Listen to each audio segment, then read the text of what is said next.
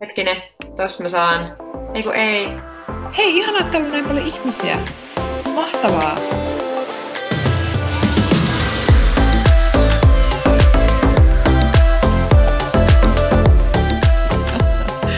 Jees, tervetuloa kaikki. Ihanaa, että te olette tullut meidän kanssa meidän tota, nettihengaamiseen. Tämä on meidän ensimmäinen vihreiden naisten webinaari. Tässä on tarkoitus, että me voidaan ottaa erilaisista teemoista tämmöisiä etäsemmoja, jotka tarkoitus ei ole millään tavalla olla semma, vaan enemmänkin tämmöinen rento yhdessä hengaaminen, jossa voidaan puhua jostain tietystä teemasta. Voitte esittää kysymyksiä ja kommentteja ja ajatus on se, että tämä on kaikille turvallinen paikka olla, tämä on kaikille hyvä paikka olla. Mä oon siis Emma Kari, mä oon Vihreiden naisten puheenjohtaja ja sen lisäksi myös kansanedustaja ja vihreän eduskuntaryhmän puheenjohtaja ja, ja feministi. Iiris, kerrotko kuka sä oot? Joo, hei vaan mun puolesta. Mä oon Iiris Suomela, eduskunnan nuorin kansanedustaja ja muun muassa entinen vihreiden nuorten puheenjohtaja ja tota, toki myös feministi. Mä oon valiokunnassa ja valtiovarainvaliokunnassa, mitkä en, en tiedä, että kuinka tiivisti mennään ikään kuin siihen lainsäädäntöpuoleen, mutta, mutta tota, ajattelen, että jonkin verran voidaan varmaan siitäkin puhua, niin sen tähden ne nyt mainitsen. Ehkä mainitsen myös sen, että kun käytiin hallitusohjelmaneuvotteluja, niin mä olin siinä ryhmässä, jonka tontilla tämä muun muassa oli. Me puhuttiin oikeusvaltion kehittämisestä, eli kaikki uudet kiellettävät asiat oli meillä, ja sen tähden myös verkkoväkivallasta siellä keskusteltiin ja päädyttiin nyt sitten tarkkailemaan tilannetta ja selvittämään, että mihin meidän lainsäädäntö riittää, mitä ehkä pitää tehdä.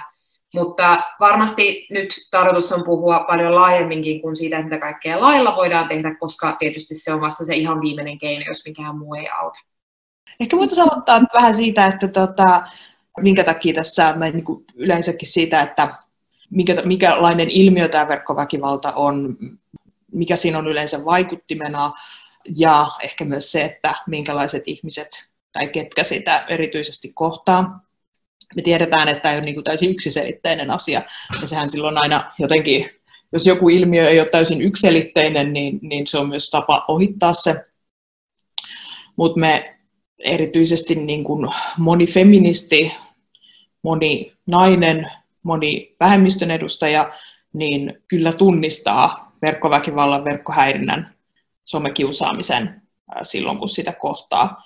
Yleensähän nämä on niin kuin kommentteja, tapoja puhua, jolla pyritään ihmisten hiljentämiseen, pyritään siihen, että, että loukataan nöyryyttämällä toista, pelottelemalla toista, ää, saadaan ihmiset vaikenemaan ja yritetään typistää ihmisiä siitä, mikä heidän tilansa ja oikeutensa on olla, olla netissä ja, ja niin puhua, puhua omista näkökulmistaan. Mm.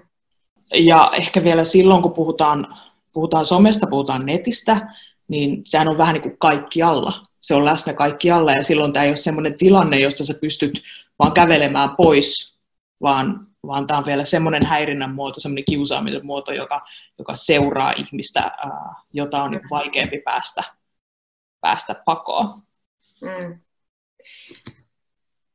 Joo, siis lähtien siitä, että ketä tahansa voidaan kuvata missä tahansa paikassa, ja meillä ei oikein ole kunnon sääntelyä siihen, että miten siihen puututaan. Meillä ei ole ehkä myöskään sellaisia sosiaalisia tapoja, että millä voisi käydä sanomassa tai kysymässä, että hei, huomaan, että kuvaat tuota tyyppiä, onko sulla lupa, miksi.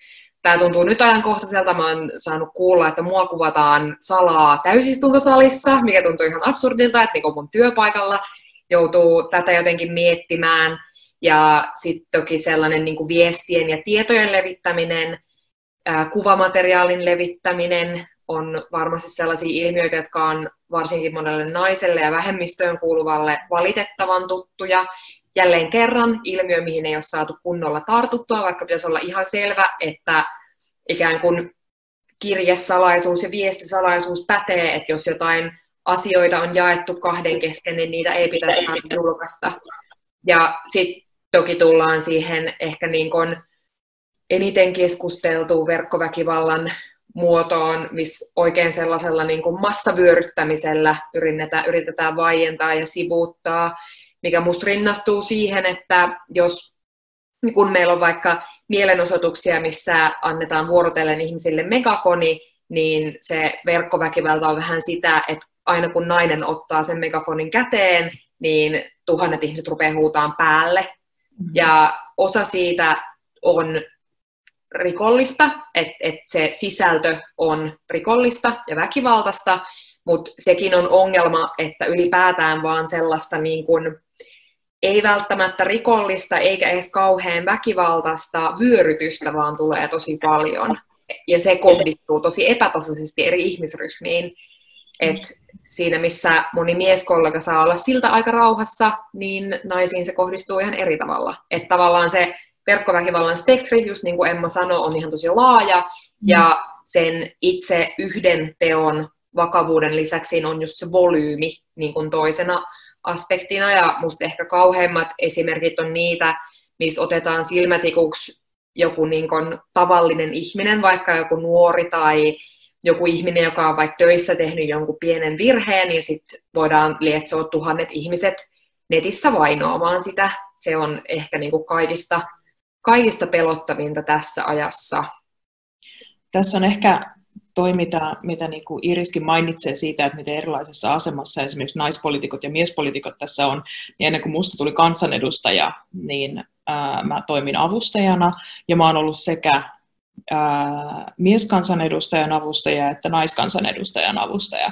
Ja täytyy sanoa, että, että se oli itselle ihan niin kuin hyväkin katsaus siihen, että pysty katsomaan, että kun puhutaan aika samoista teemoista, vihreät poliitikot puhuu aika samoista teemoista, niin minkälainen se palaute ensinnäkin määrä on, vaikka kaikki on mm. näkyviä poliitikkoja, tavallaan kyse ei ole siitä, että joku olisi paljon näkyvämpi kuin toinen, niin, tota, niin mikä se määrä negatiivista palautetta tulee, ja sitten toiseksi, mille tasolle siitä mennään. Et niin tutkimuksestakin, että, että naiset on todella, todella, todella paljon alttiimpia verkkohäirinnälle, nettihäirinnälle. Mä muistan, että itse asiassa Annika linkitti mulle, että 27 kertaa todennäköisempää on naisella YK mukaan joutuu verkkohäirinnän kohteeksi kuin miehellä. Ja sitten kun tähän vielä lisätään se, että, että jos kuuluu vähemmistöihin, kuuluu seksuaalisukupuolivähemmistöihin, on ei-valkoinen, niin, niin tämä todennäköisyys ja myös tämä, tämä näiden viestien raakuus ja tämä toimintatapa niin kovenee. Mm. Joo, juurikin näin. Ja tämähän kytkeytyy sellaiseen ikiaikaiseen patriarkaaliseen perintöön, että äh, naisia ja vähemmistöjä pyritään häpäisemään nimenomaan perheen, kehon, ulkonäön, seksuaalisuuden kautta, että sitä niin kuin tarttumapintaa, kaikkia eri tapoja, joilla voidaan naista alistaa, on valitettavasti edelleen enemmän kuin mitä sitten miehessä ja miehellä on. Aika pienistäkin asioista voi tulla tosi iso juttu, kun puhujana on nuori nainen. Juuri näin.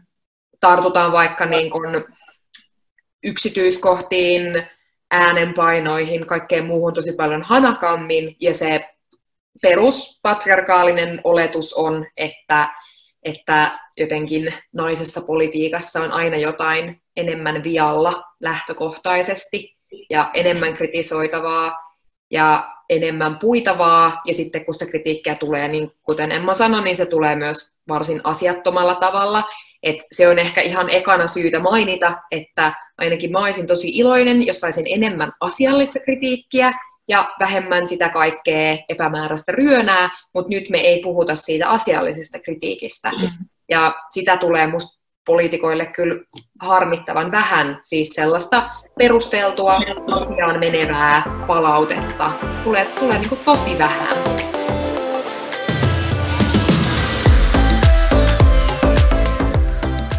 Tavallaan, mistä, mitä Iriskin sanoo siitä, että tämä ei ole niin kuin tämä ei ole jotenkin niin kuin täysin kaikesta muusta meidän niin kuin yhteiskunnan valtarakenteista erillään, erillään oleva ilmiö, ää, vaan tämä linkittyy siihen kaikkeen. Mutta totta kai silloin, kun me toimitaan netissä, me toimitaan somessa, jossa niin kuin ihmiset, ihmisten on vielä mahdollista toimia niin kuin anonymiteetin suojin, jossa mm. jos tavallaan ne niin kuin kaikista alhaisimmat, mä oon välillä sanonut, että mun, mun niin kuin Twitterin palaute, palautelaatikko joskus vielä pahimpina aikoina, niin vaikka tuntuu olevan sellainen niin kuin ihmiskunnan viemäri, että, että, että ihmiset niin kuin saa kaikista alhaisimmat ajatuksensa vaan niin kuin suolettua ulos tota, ilman, ilman sen suurempia estöjä, koska tavallaan toteutetaan niitä, niitä niin kuin valta-asetelmia, jotka on yhteiskunnassa läsnä muutenkin, mutta jotenkin me ollaan unohdettu aivan, niin liian paljon on unohdettu se,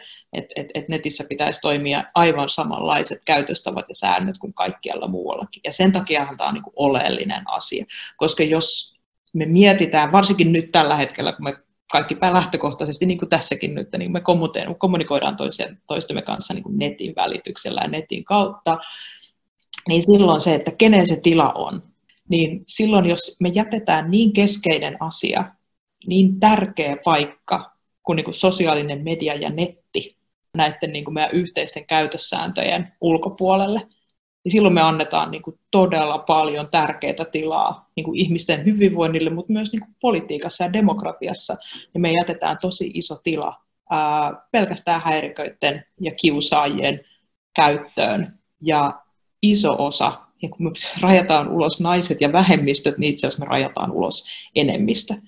Ja mä, mulle niin itselleni tämä on hahmottunut niin tärkeänä juuri sen takia, että kun me ollaan sanottu, että netti ja some on tuonut niin kuin uudet demokratian välineet meidän käyttöön, jolloin niin kuin kaikki ihmiset pystyy esimerkiksi ottaa yhteyttä poliitikkoihin, pystyy ihan uudella tavalla osallistumaan poliittiseen keskusteluun.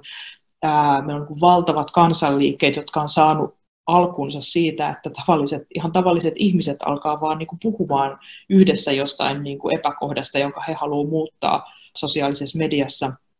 Ää, se on niin valtava voima demokratiassa.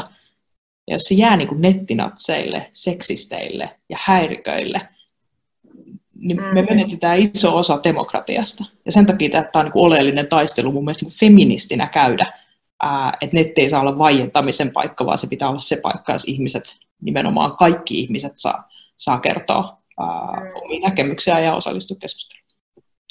Niin ja tästä just oli tutkimusta, niin valtaosa naispoliitikoista on sensuroinut sanomistaan tai toimintaansa, koska se nettiviha on niin voimakasta. Eli tämä on ihan todellinen uhka sananvapaudelle. Ja sitten jos katsotaan vielä, että miten tämä vaikuttaa toimittajien työn tekemiseen, varsinkin naisiin, jotka toimii syyttäjinä tai tuomareina tai asianajajina, ihan siis tosi moniin ammattikuntiin, jopa siihen työn harjoittamiseen, miten se vaikuttaa, kun kaivetaan yhteystietoja, perheeseen liittyviä tietoja, levitellään kaikkea, niin, niin valitettavasti meillä on se tilanne, että meillä on niin kokonaisia ammattikuntia ja siellä vielä spesifejä aloja, missä alkaa olla aika isojakin sukupuolittuneita eroja, mm. että mitä työtä ihmiset pystyy tekemään. Ja sitten toki tulee se kysymys, että miten työpaikoilla tuetaan verkkovihan kanssa pärjäämistä. Tässä on minusta ollut sekä hyviä esimerkkejä. Mä oon esimerkiksi kuullut ja nähnyt, kuinka hyvät käytännöt Ylellä on. Siellä on kehitetty tosi hyvät järjestelmät, tarjotaan tukea, tarjotaan apua, tarjotaan moderointia. Politiikan työpaikoilla osassa on paremmat, osassa olemattomat järjestelmät. Ja silloin ihan tosi paljon väliä, koska jos me mietittäisiin, että jollekin tulisi työnsä takia työpaikalle kirjepostia siinä volyymissa, mitä voi tulla netissä postia, niin kyllä siellä työpaikalla jouduttaisiin miettimään, että miten tämä järjestetään, kuka nämä avaa, käyttääkö meillä tämä kihlakunnan syyttäjä puolet työpäivästä näiden avaamiseen, niin tavallaan siihen netti vyöryyn pitää suhtautua samalla vakavuudella kuin jos se tulisi jotain perinteistä kanavaa pitkin. Ja just sehän ei rinnastu siihen, että soitetaan puhelimella tai lähetetään kirje, vaan kun se on julkisilla alustoilla, niin se rinnastuu pahimmillaan siihen, että Hesarin etusivulle painetaan jotain, mikä ei ole totta, mikä on nöyryttävää, mikä on panettelevaa, mikä on pahimmillaan siis jo sisällönsä puolesta rikollista. Mm. Ja sitten meillä kuitenkin on niin kun median, perinteisen median säännöt olemassa. Heillä on itsesääntelyelin, jo, tota, JSN, ja sitten jotenkin ajatellaan, että someen ei tarvittaisi niinku mitään, niin mm. siinähän on ihan ilmiselvä vinouma. Kyllä nyt samaa vastuuta pitää pystyä edellyttämään myös näillä uusilla kanavilla tietysti. Just näin. Mä en tiedä, tunnistat sä Iris sitä, mutta, mutta tota, mun, mun niin kuin täytyy itse sanoa, että, että, että niin, niin kuin pahimpina vuosina, kun tätä, tun, niin kuin, tätä koko asiaa tai koko ilmiötä ei vielä niin kuin tiedostettu tai tunnistettu, puhutaan ehkä niin kuin 5-6 vuotta sitten, niin, niin kyllä se mulla itselläni, aina kaikki haluaa sanoa, että mä olen se vahva soturi, johon mikään ei vaikuta ja, ja mennään läpi vaikka harmaan kiven ja meitähän ei hiljennetä, mutta kyllä mulla oli ensimmäisen kauden kansanedustajana semmoisia vaiheita, eli siis edellisellä kaudella, viime kaudella, jossa mä vaan niin totesin, että, että niin nyt ei voimavarat riitä puhua, no mikäs aihe, maahanmuutto, ihmisoikeudet, että et niin et nyt, nyt tämä on niin, niin rankkaa, että et mun on niin pakko välttää tätä. Ja itse asiassa me käytiin työpaikalla myös sellaisia keskusteluja, että ihmiset totesikin mulle, että hei, että ota pari viikkoa nyt, ota ainakin muutama päivä nyt rauhaa, että me käydään tätä taistelua nyt niin kuin sun puolesta. Eli siis valkoiset heteromiehet pystyivät sanomaan, että he käyvät tätä taistelua mun puolesta, koska, tota, koska se oli niin sietämätöntä. Sitä hän ei halua sanoa, että kyllä, minäkin olin hiljaa sen takia, että tämä, oli, tämä voi olla niin sietämätöntä naisille ja vähemmistöjen edustajille. Mutta tota, kyllä mäkin olen ollut niissä hetkissä ja, ja mä ymmärrän myös sitä, että ihmiset ei aina jaksa olla niitä sotureita, joihin mikään ei osu ja mikään ei vaikuta, koska kuitenkin me kaikki ollaan ihmisiä. Ja, ja, ja niin kuin, kyllä se myös tuntuu, mutta se niin kuin helpotus ehkä on se, että, että toisin kuin ehkä silloin, silloin niin kuin edellisen kauden alussa, niin musta tuntuu, että se, että tästä puhutaan, se on myös muuttanut sitä, ää, mm. että minkälaista on olla tämän kohteen. Mm. Joo, todellakin. Ja me ollaan just itse asiassa aiemminkin Emman kanssa tästä puhuttu, että siinä on tosi iso ero nyt niin neljänkin vuoden sisällä, että siinä missä siihen pisteeseen mennessä, kun mä oon aloittanut kansanedustajana, niin mä oon saanut tosi paljon tukea ja apua, ja tämä on ollut aika laajasti tunnistettu ilmiö.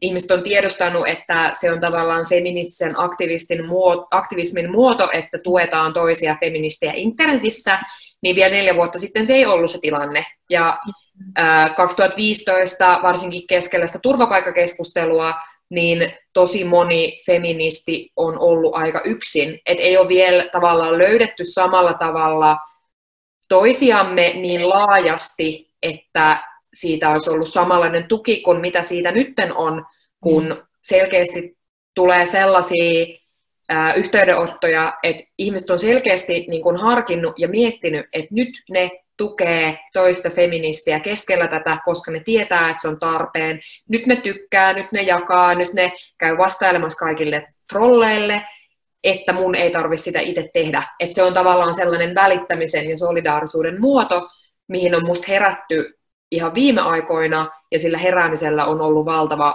merkitys. Sen muuten sanon, että niille trolleille ei aina kannata käydä vastaamassa, en siis siihen sille kannata, mutta, mutta joka tapauksessa että selkeästi niin kun ymmärretään, että se on poliittista, se solidaarisuus, ja tehdään sitä nimenomaan sen takia, niin silloin ihan tosi paljon väliä. Tämähän sinänsä tämä aihe osu ajankohtaiseen ajankohtaan ehkä paremminkin kuin, kuin alun perin ajateltiin, kun, kun tota, tätä webinaaria lähdettiin suunnittelemaan.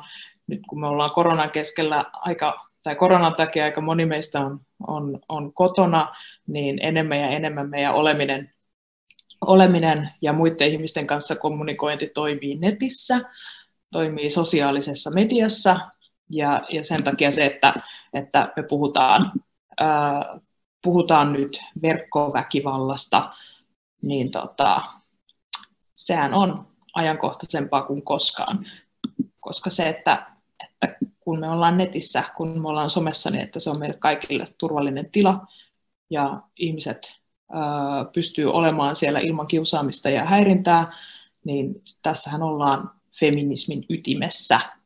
Ja, ja tämän takia Vinakin haluaa tästä puhua.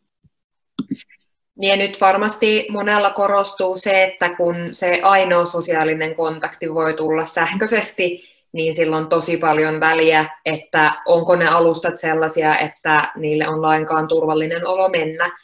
Et tämähän kytkeytyy ihan kaikkeen lähtien jostain lasten ja nuorten somekiusaamisesta, sit ihan niin kuin poliitikkojen ja vaikuttajien ja toimittajien ja tosi monien ammattiryhmien sähköiseen viestintään. Et valitettavasti nämä uudet kanavat on tullut niin nopeasti, että ei välttämättä ole pystytty kehittämään kaikkia uusia sääntöjä ja käytäntöjä, millä ne saadaan pidettyä hallussa ja jotenkin miellyttävinä käyttää. Ja tämä ilmiö koskettaa tosi monenlaisia ihmisiä, ihan niin kuin lapsesta vanhuksiin ja ammattiryhmästä toiseen. Ja nyt olisikin sit tärkeää miettiä, että mitkä on niin myös sellaisia kulttuurisia käytäntöjä, millä voidaan ehkäistä verkkoväkivaltaa ja, ja puuttua vihaan ja häirintään sähköisesti. Uh, Iris, haluaisitko käydä vähän läpi esimerkiksi sitä puolueen käytännön toimintaa? Mm. Miten, miten me ollaan tätä, tätä niin kuin yritetty siellä taklata? Ihan ensimmäisenä isona muutoksena on varmaan tullut se, että tosiaan on tunnistettu se ilmiön luonne ja laajuus ja siis järjestetty tapahtumia ja keskusteluja tästä aiheesta, mikä on avannut monien silmiä sille, mitä kaikkea jokainen voi itse tehdä ja kuinka tärkeää just on vaikkapa se, että osoittaa sen tuen ja osoittaa sen, että on samalla puolella, erityisesti niinä vaikeina aikoina. Ja sitten jos siinä sisällössä tai hetkessä on jotain sellaista, mistä tekisi mieli sanoa jotain rakentavaa, ää, auttaa vaikka toista hiomaan viestiä, niin se ei ehkä ole se hetki.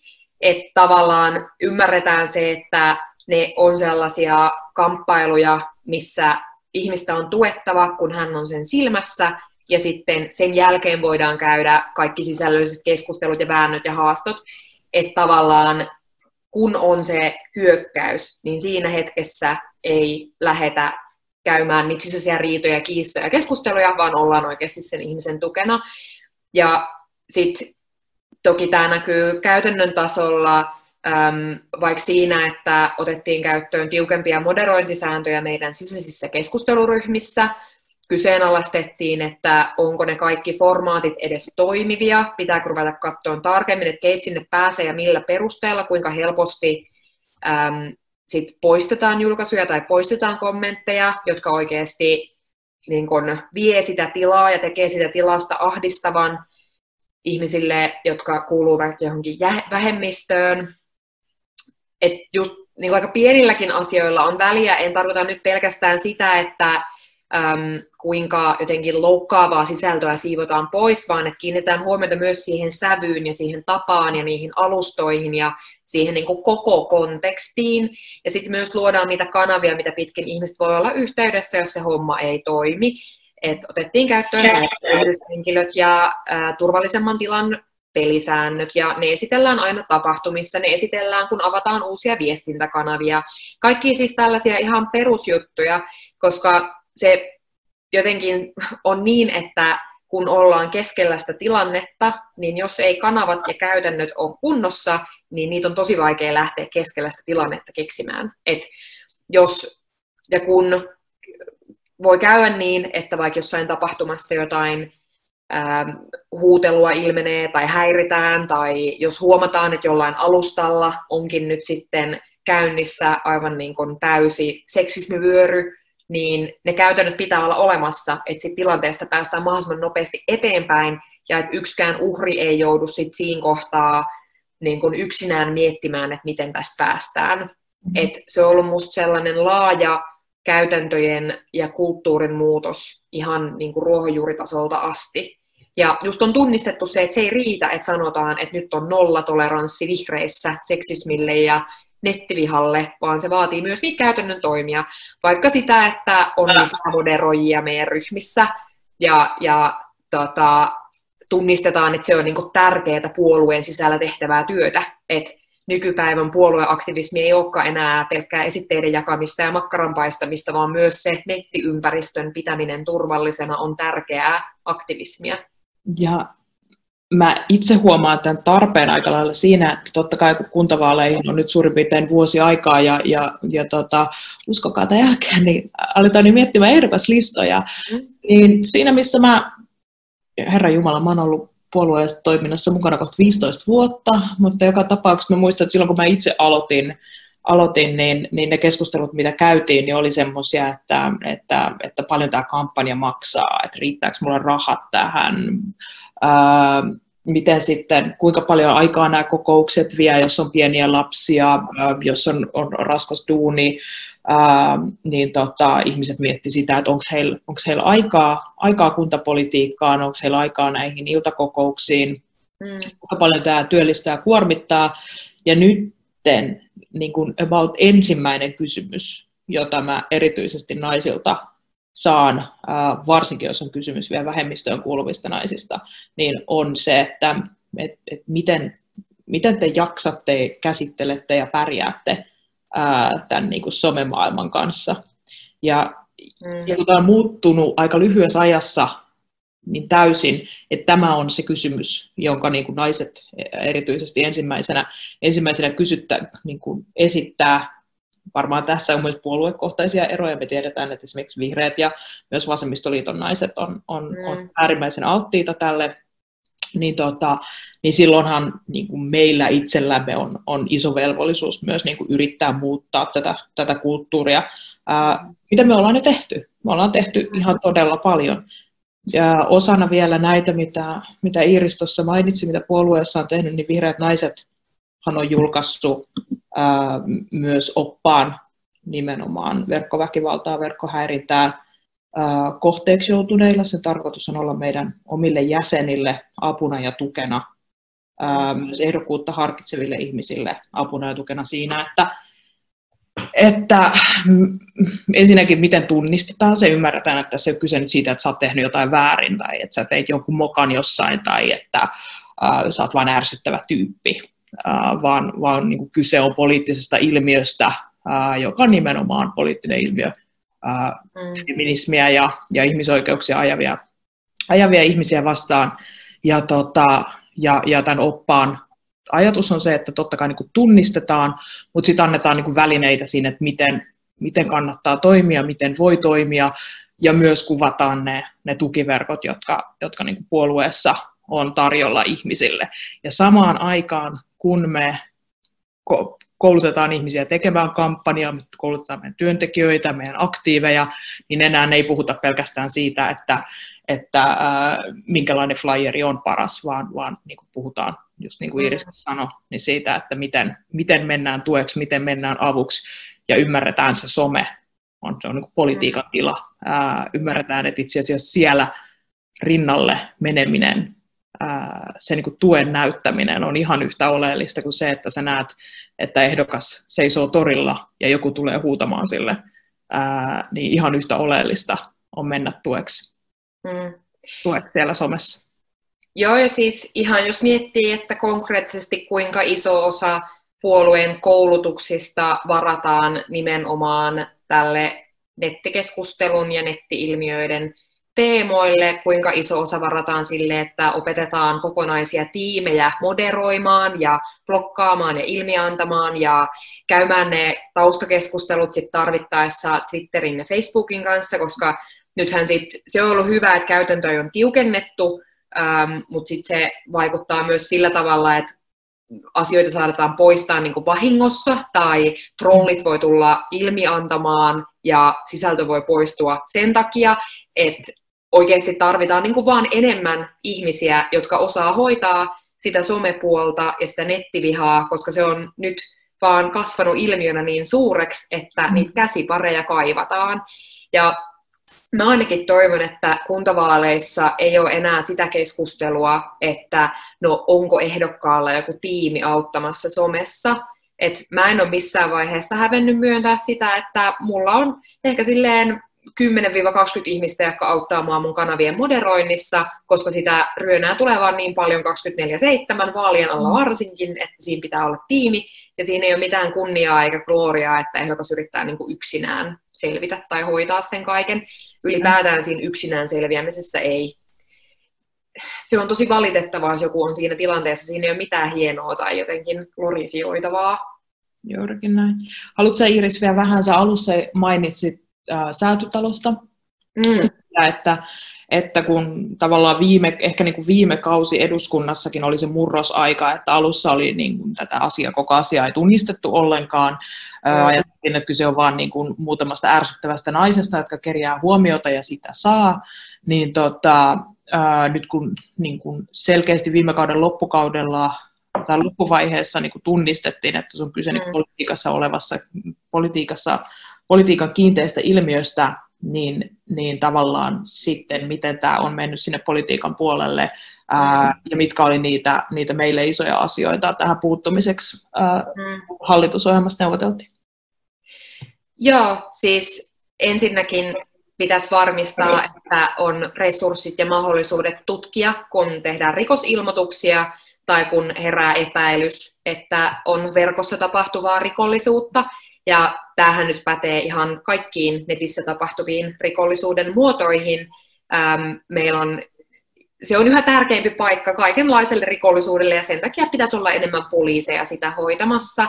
Ja nythän kun poliisien määrää lisätään, niin me ollaan just painotettu sitä, että ylipäätään sukupuolittuneen väkivallan torjuminen, mutta myös tämä verkkoväkivallan torjuminen on pakko olla siellä niin korkealla prioriteettilistalla, koska nämä on jo tunnistettu, että vaikka ihmiset tekee rikosilmoituksia, niitäkin vaan harva tekee, niin sit ne ei välttämättä etene edes esitutkintavaiheeseen, koska resursseja on vähän, ja sitten se priorisointi tehdään no, logiikalla, joka ei ainakaan palvele naisten ja vähemmistöjen turvallisuutta netissä.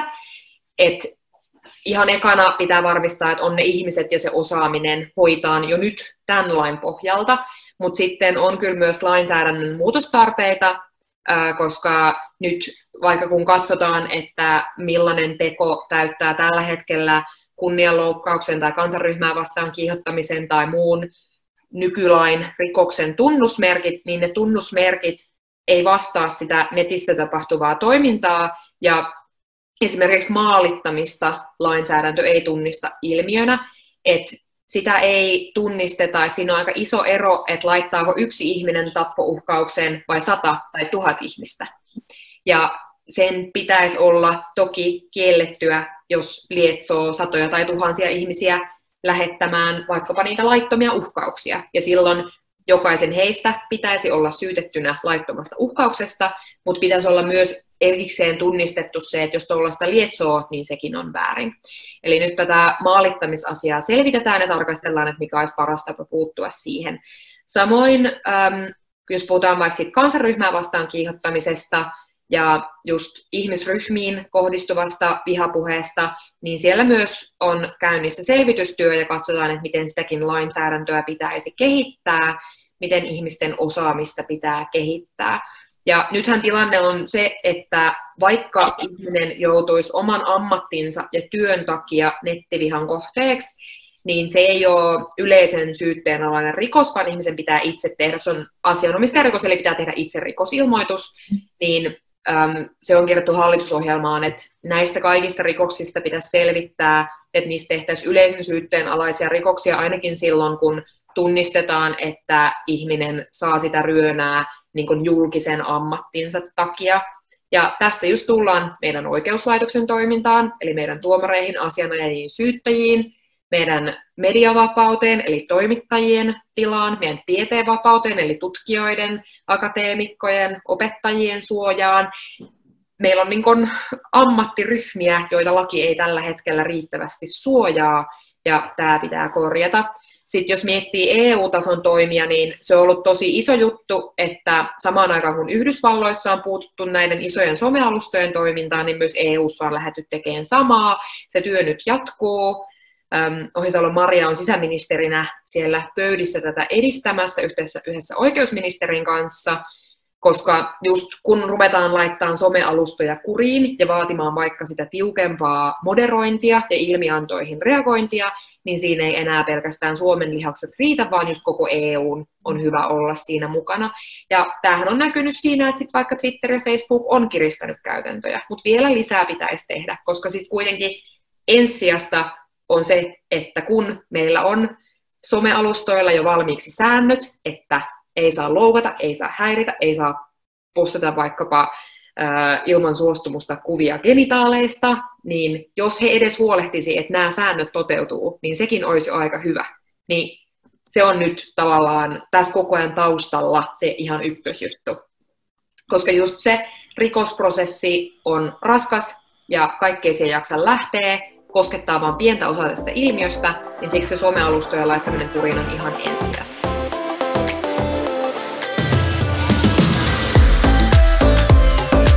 Mulle siis se, ää, mistä mä en ole ihan hirveästi puhunut viime aikoina, onkin alkanut puhumaan, koska mä oon niin ymmärtänyt, että myös niin on oleellista, että, että poliitikot kertoo, että, että tota, tämä vaientaminen on onnistunut, ää, niin, niin mun kohdalla viime kaudellahan niin mä jossain kohtaa totesin, että, että Twitteristä oli tullut mulle niin sietämätön paikka, että mä niin kuin lähdin sieltä kokonaan.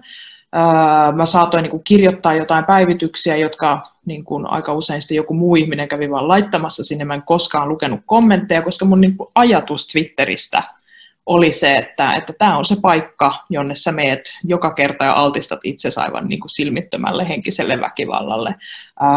Tämä ei ole paikka, missä käydään mitään keskustelua tai tämä ei ole paikka, missä, missä niin kukaan on sun tukena, vaan, vaan kun niin kuin vihreä nainen menee tänne, niin sitä niin kuin vähän, se on vähän niin kuin se paikka, jossa, jossa tota, kerjää saada turpaan. Niin tota, sitten kuitenkin viime kauden lopulla, mä en muista enää mikä se keskustelu oli. Olikohan se, liittyköhän se tota aborttioikeuteen, johonkin tällaiseen. Mä olin taas jonkun aivan hirvittävän, hirvittävän kohun keskellä ja, ja niin kuin lyöminen oli silmitöntä. Mä ajattelin, että no viimeinen paikka, minne, minne nyt kannattaa mennä, niin on niin kuin Twitteri, mutta sitten jonain joku sanoi mulle, että kannattaa käydä katsomassa kommentteja. Ja, tota, ja sitten mä jonain iltana aukasin, aukasinkin sen pitkään pölyä keränneen appin ja, ja tota, ä, aloin katsomaan niitä kommentteja ja muistan, että mä alkoi melkein itkettää, koska se oli ensimmäinen kerta, kun mä yhtäkkiä näin, että siellä oli niin kuin valtava määrä ihmisiä, jotka sanoivat, että että, että minkä helvetin takia niin kuin Karin kimpussa ollaan, että, että, niin kuin, että ymmärrättekö te, mistä tässä on kyse.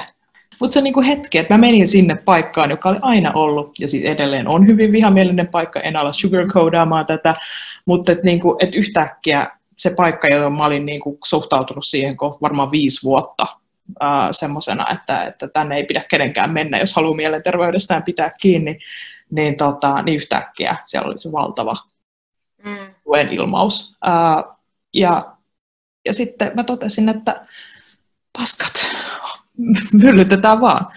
Ja, ja sittenhän myllytettiin. Mutta se on, muistan, se oli tosi voimaannuttava kokemus. Ei edes, mä en edes muista, mikä se teema oli. Ää, mm. Mutta mä muistan sen, sen tunteen, kun mä aukasin sen ja mä näin ne viestit. Mm. Tota, siihen samoihin aikoihin perustettiin Miehet ry, niin musta se oli tosi hienoa, että meillä alkoi olla yhä enemmän valkoisia siis heteromiehiä, jotka ottaa asiakseen käyttää sitä etuoikeutettua asemaa muiden puolustamiseen ja tavallaan niin kuin muiden valkoisten siis heteromiesten kanssa mittelöimiseen, että mm. naiset ja vähemmistöt ei joudu kantaa kaikkea taakkaa näiden asioiden edistämisestä. Niin monet niistä Miehet ryn tyypeistä on aiheuttanut mulle sellaisia, että niin kuin, miten mahtavaa, tätä juuri internet kaipasi, kiitos. Juurikin näin.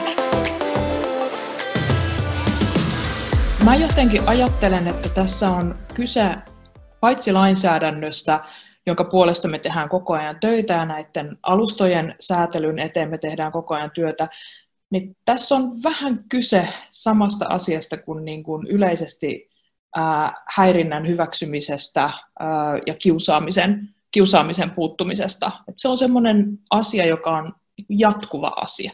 Oleellinen on se, että, että siitä koko ajan puhutaan se tunnistetaan, päästään eroon siitä, että ajatellaan, että on uhrien syy, että jotkut vaan kerjää ja jossain tilanteessa olisi oikeutettua, koska mä itse olen nähnyt viidessä vuodessa, lyhyessä ajassa sen, miten nopeasti tämä on muuttunut ihan pelkästään sillä, että me ollaan nostettu tätä esiin. Ja nämä ei ole ollut lainsäädännöllisiä muutoksia, jotka on saanut tämän muutoksen aikaa esimerkiksi mun omalla kohdalla, vaan ihan pelkästään se, että me ollaan niin kuin systemaattisesti tuotu tätä esiin, ja ihmiset on herännyt tähän ilmiön. Ja samalla tavalla kuin koulukiusaaminen, vaikka usein itse asiassa se hahmottuu aika helposti, kun vertaa somekiusaamista koulukiusaamiseen, joka tapahtuu välitunnilla, niin kyse on siitä niin kuin yleisestä ilmapiiristä myös juuri siinä koulussa, just niiden oppilaiden kesken. Että onko semmoinen, että, että kiusattu ei koskaan jätetä yksin, sen rinnalle mennään aina seisomaan, sitä puolustetaan ja itse asiassa se, joka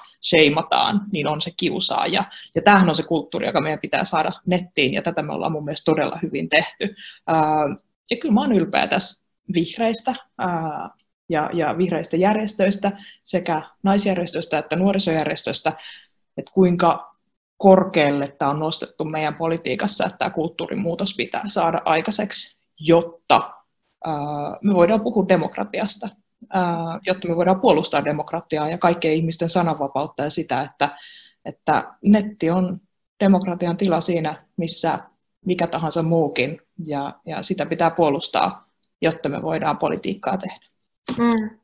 Niin se on se nykypäivän tori tai radio tai sanomalehti tai ihan mikä tahansa perinteinen demokratian areena ja keskustelun areena, ja sen takia se tasa-arvoisuus on tosi tärkeää.